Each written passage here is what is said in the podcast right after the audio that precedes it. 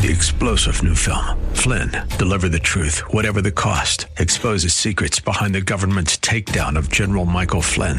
Flynn knew what the intel world had been up to. He ordered the first audit of the use of contractors. This set off alarm bells. He told the truth. He was the most dangerous person for Donald Trump to hire. They had to get rid of Flynn.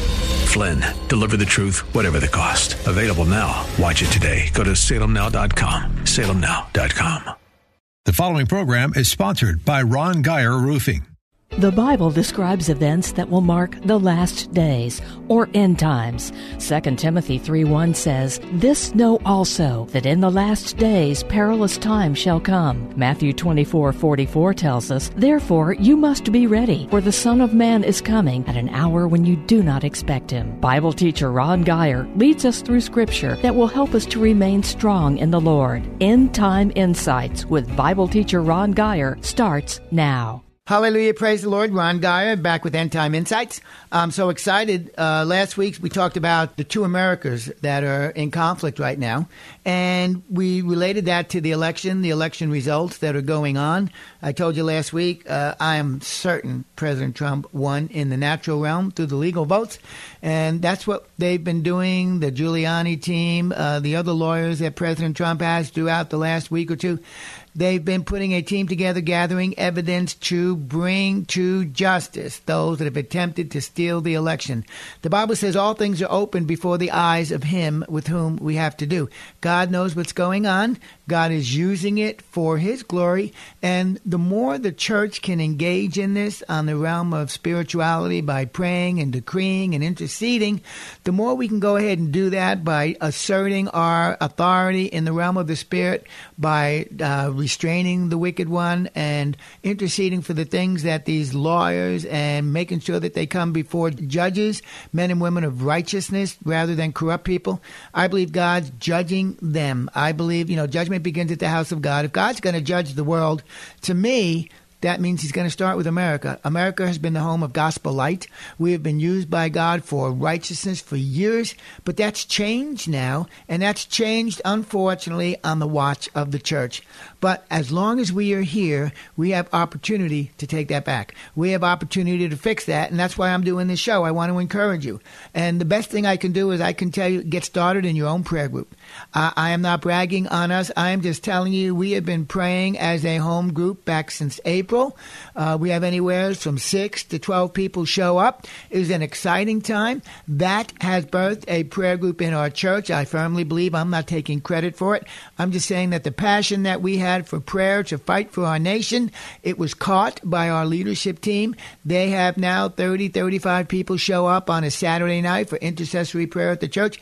Before that, they could never get more than six or eight or ten. I'm excited for that. So I see God moving, but the key for me, I believe, two things prayer and obedience. As we obey God, He can use us. Our prayers can be answered.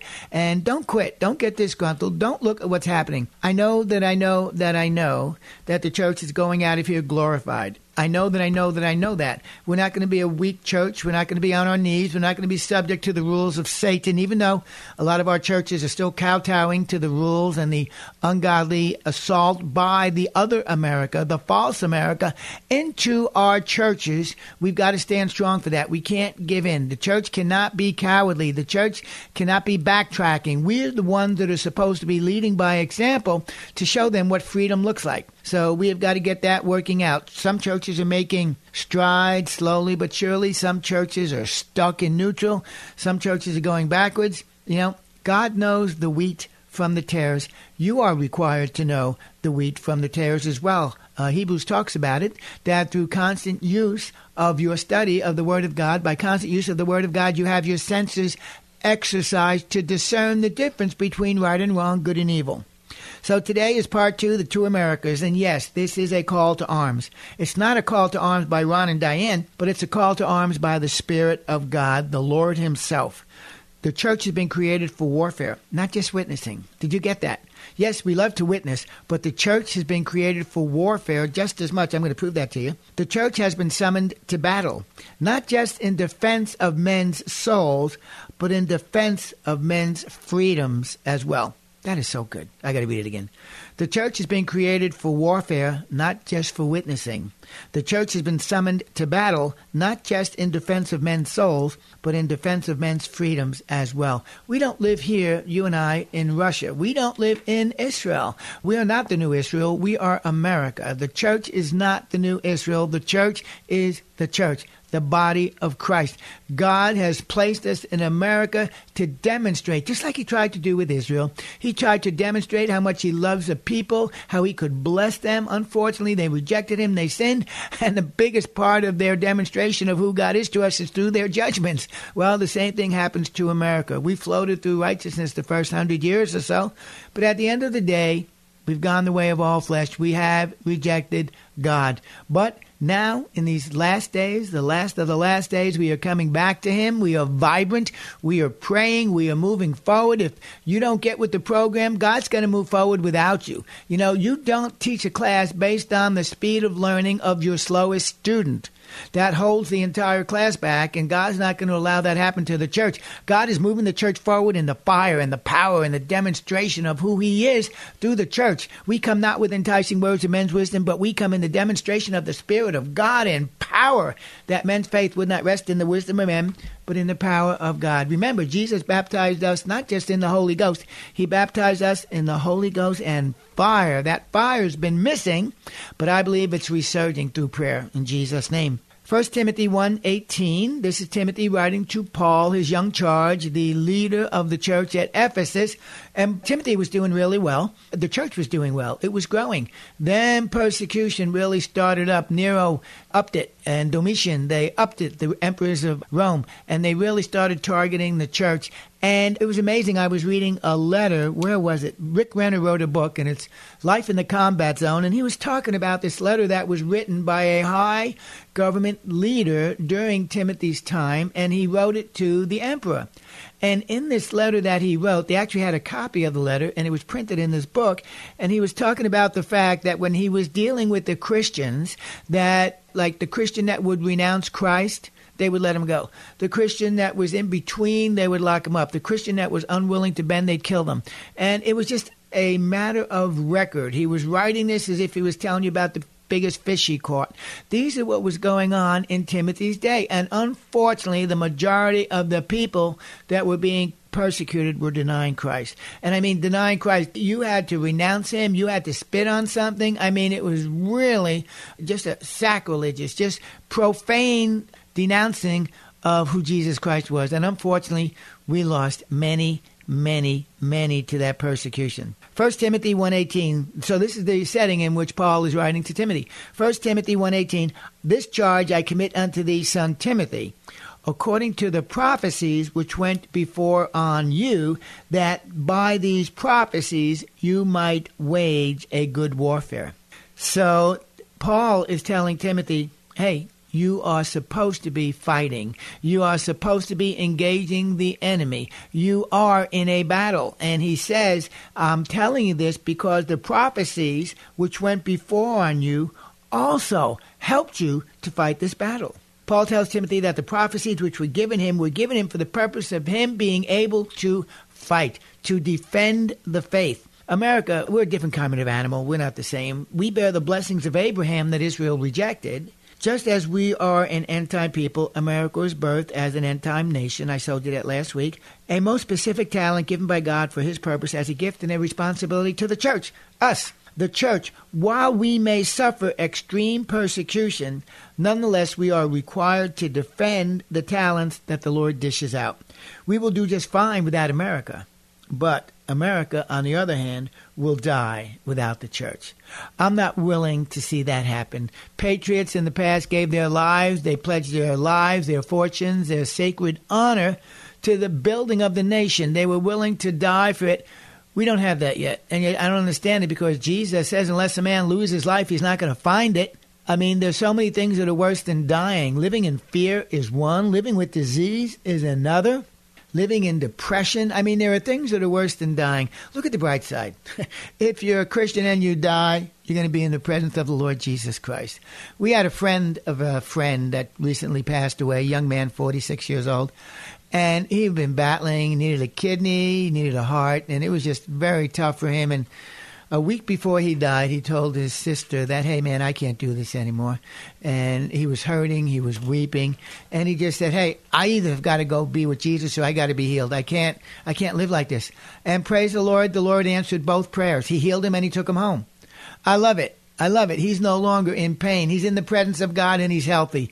So praise the Lord. God answers prayers, not how we think he does, but in the way that he seems that it's best for our benefit. Here, Paul is telling young Timothy, hey, you got a battle on your hands. Don't quit. He's telling the church, don't quit. We have got to defend our nation. Galatians 3:14. That the blessing of Abraham might come to the Gentiles through Jesus Christ, that we might receive the promise of the Spirit through faith. So we are living under the blessings that God wanted to give to the Jews through Abraham okay, that the blessing of Abraham might come on the Gentiles through Christ, that we, the church, might receive the promise of the Spirit through faith. So we've got the blessings regarding the Holy Spirit of God, but there were so many more blessings that God wanted to give to Israel that the church is partaking of. Unfortunately, too long, we have abused these blessings. We have misunderstood blessings. We have used blessings to acquire things for ourselves. We didn't understand that blessings from God also included, get this, the gift of being able to fight for our freedom. Being able to fight for your freedom in America is a gift from God. You can't do this in Afghanistan. You can't do this in Korea. You can't do this in China. It's a gift being able to offer your life on the altar in the battlefield for the sake of the freedom of others. It's a great gift. And that's part of the blessings that God offers us here. God also included the gift of being able to fight for our freedoms, not just carnally, but spiritually as well. We are interceding and praying for people right now that we don't know, but we know what they need, and we are calling on God to go ahead and reveal His greatness, His goodness to them, that they might walk in the blessings of Abraham as well. We didn't realize that those blessings included also the gift of grace to suffer for Christ like the disciples did. Suffering for Christ is a gift. It's a blessing. And yet we don't teach that. We don't talk about that. Why? Because that'll send people away. And we won't be able to collect any money from them in our offerings. And we won't be able to build a bigger building to house a better facility so that we can say we're growing as a church. God never called us to grow the church. He'll do that. He told you to grow the saints. You grow the saints, He'll grow the church. Ooh, that is so good. The sloppy agape love that has dominated the recent church teaching has also deterred us from the combat needed to defend America. The church, the gospel, and the cross.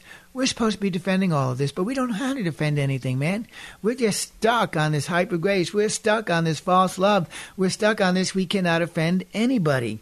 Philippians 1:17, Paul writing about some of the Christians that were giving him a hard time in Rome because they were preaching the gospel for other reasons than he was, but the other out of love, knowing that I am set for the defense of the gospel. Are you set for the defense of the gospel? What are you set for the defense of? Are you willing to lay down your life for your family? Are you willing to lay down your life for your children? How about for Christ? When? Not if when persecution comes to America that's going to deprive you perhaps of your freedoms, perhaps of your job, perhaps of your home, are you willing to lay down your life in defense of that? Or will you be like the early Christians in Ephesus that sacrificed their salvation for some temporary comfort? Mm. Paul often spoke about us as saints using military terms. I'm sure you're aware of that. Here, in this scripture, he says he is set for the defense. He knows he's going to be attacked, yet he announces he will defend the gospel. I love it. He's not going to defend his home. He's going to defend the gospel. He's going to defend something that's spiritual. He's going to defend something that has eternal value. You know, he announces he's going to defend the gospel, and yet we here in America, we give it up so easily. We alter it, we water it down, we rarely tell people the whole gospel because it may offend them. Well, you know, if that's you, you may as well turn back because the gospel is the only thing that gets people saved, delivered, and healed. Remember, you don't solve spiritual problems with carnal solutions, and that's exactly what the church has been trying to do. That's got to change now. The church must exert not just its influence, the church must exert God's holy power over the sphere of spiritual wickedness in America. That wickedness, we spoke of it earlier, it's visited us here. It's probably dominating spirit in America right now. And, you know, like with President Trump, there are many ways we try to defend him carnally. You know, because the church has been absent, Trump is fighting off carnal attacks. He's also fighting off spiritual attacks because the church has been absent. It's an unbalanced assault. It's not an even war. It's Trump against the rest of the world, both in the carnal sense and in the spiritual sense. Now, I know he's got cabinet people that are praying. I know there is a lot of prayer going for him in Washington, D.C. Thank you, Lord. And I know God himself has a great anointing upon President Trump, and it's the anointing that breaks the yoke. It is my personal belief it is the anointing upon President Trump in the office of presidency to keep him from assassination, to keep him from accident, to keep him from harm, to keep him from the assaults, from discouragement, from depression of all of these demon forces that are surrounded against him. It's been a miraculous job, and now we have the opportunity to defend him in the realm of the spirit. This election stuff has really been a clarion call to the church to wake up. You know, I'm excited. I don't think about the church like a lot of people do. I know what the Bible says. I know we are going to be a glorious church without spot or wrinkle. I don't know if that's before we leave the earth. I don't know. But I believe the church is going out on top. And this is my own theory. By going out on top, I mean, I believe we're going to be raptured when we're doing well. Not because we're stuck in a corner as some weak kneed bride to be waiting for someone to come rescue us on a shiny white horse. That is not the church. That's not Christianity. That's not Bible. Okay, we're going out on top, and I mean that. You know, we talk about the rapture of the church, and then we talk about in that scripture the fact that the Antichrist has a time when he's going to be revealed. Remember Second Thessalonians 2? The church, the Holy Spirit through the church is restraining him right now. He is not allowed to be revealed while the Holy Spirit in the church is here. And I love that because it's not going to look like, okay, the Antichrist is coming, time to get the church out. No, that's backwards. It's, okay, the church is doing so great, man. They are holding him back. They are doing fabulous. We better get the church out of here because I need the Antichrist to manifest in the earth so I can do the judgments that I need to do to offer one final opportunity for salvation. God has to get the church out of here. Otherwise, the Antichrist is never going to be allowed to show up. I love that. I think that's so important. Okay, let me give you some scriptures here. I want to talk about wickedness. Ephesians 6:12 because that's what we're facing. At the end of the day, these people that have lied and tried to steal the election, these people that are preventing the evidence from coming forth, these people that are sitting in positions of judicial authority, they are wicked people. Just like God anoints his people, Satan anoints his people. Ephesians 6:12 For we wrestle not against flesh and blood. Okay, that's so important to us. Our battles in the spirit. I don't hate Biden. I don't hate Clinton. I don't hate what's his name Schiff. I don't hate any of these people. Uh, what's her name? Uh, what's the lady Biden's vice president to be supposedly Kamala Harris? We don't hate them. My fight's not with them. My fight is over the spirits that are controlling their lives. For we wrestle not against flesh and blood, but we do wrestle against four classes here: principalities, we wrestle against powers. We wrestle against the rulers of darkness of this world. And we wrestle against spiritual wickedness in high places. That's where we wrestle. And that word wrestle is like a contact term. Like it's a physical, wrestling is a physical type of contact where it's hands on. Well, that's what Paul is saying here. We are having a hands on duke out with the devil. We are endeavoring in our personal prayer group to do a better job of the spiritual warfare.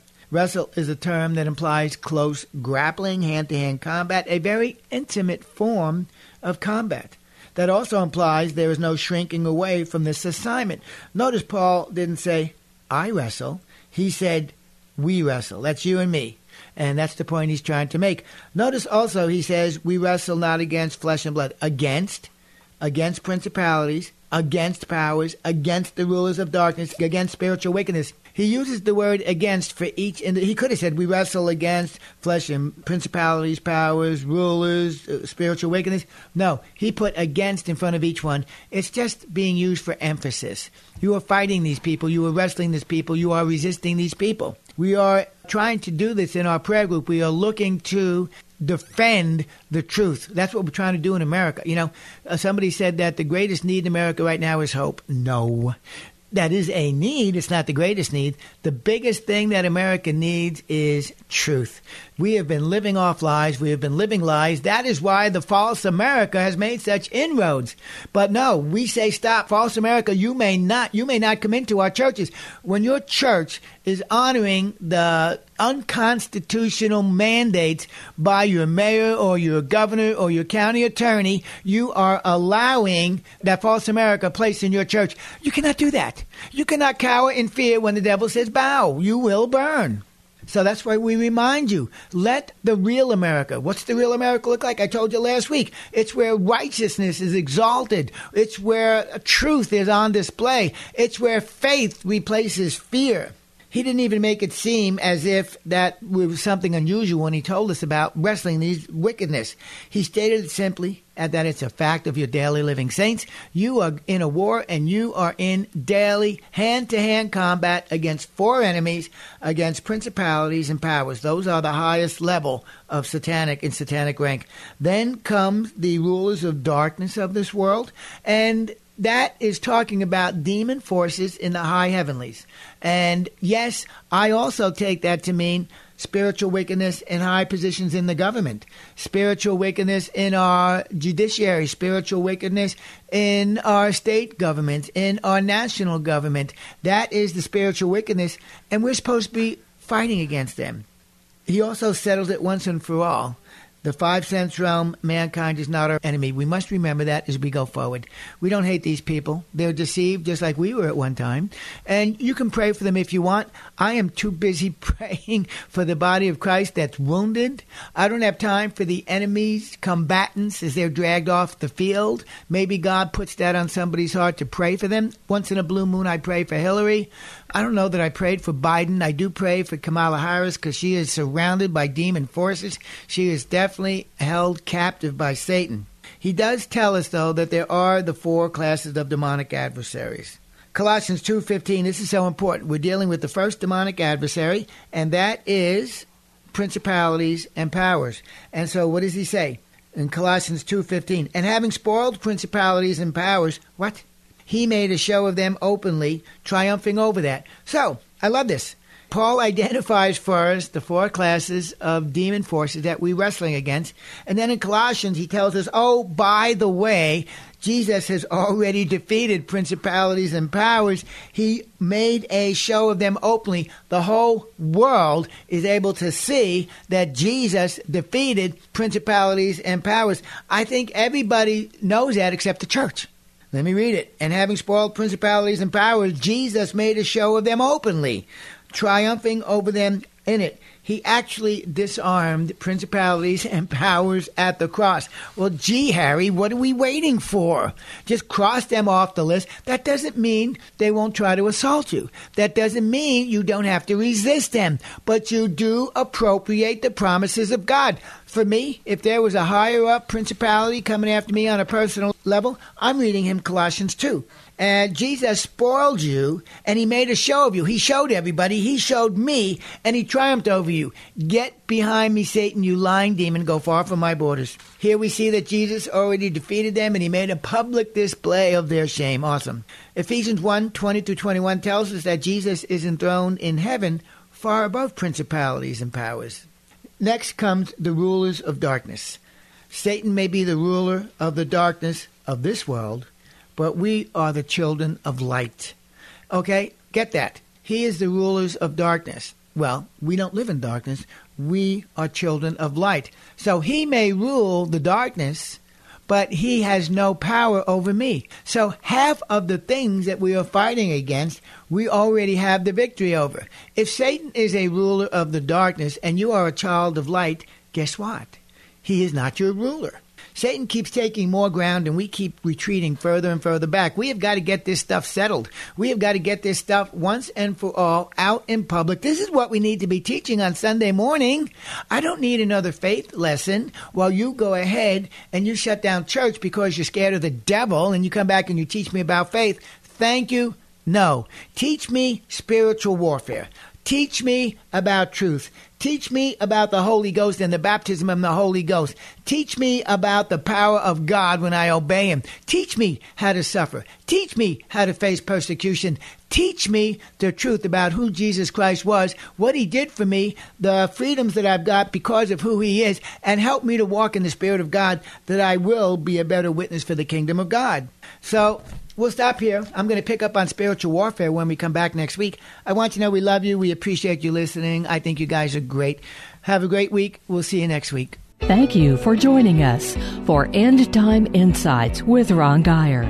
Listen again next Sunday night at 8 on 100.7 The Word, where faith comes by hearing. You can also listen to the podcast of this program by going to kkht.com. If you would like to contact Ron, email him at gospelguy at comcast.net.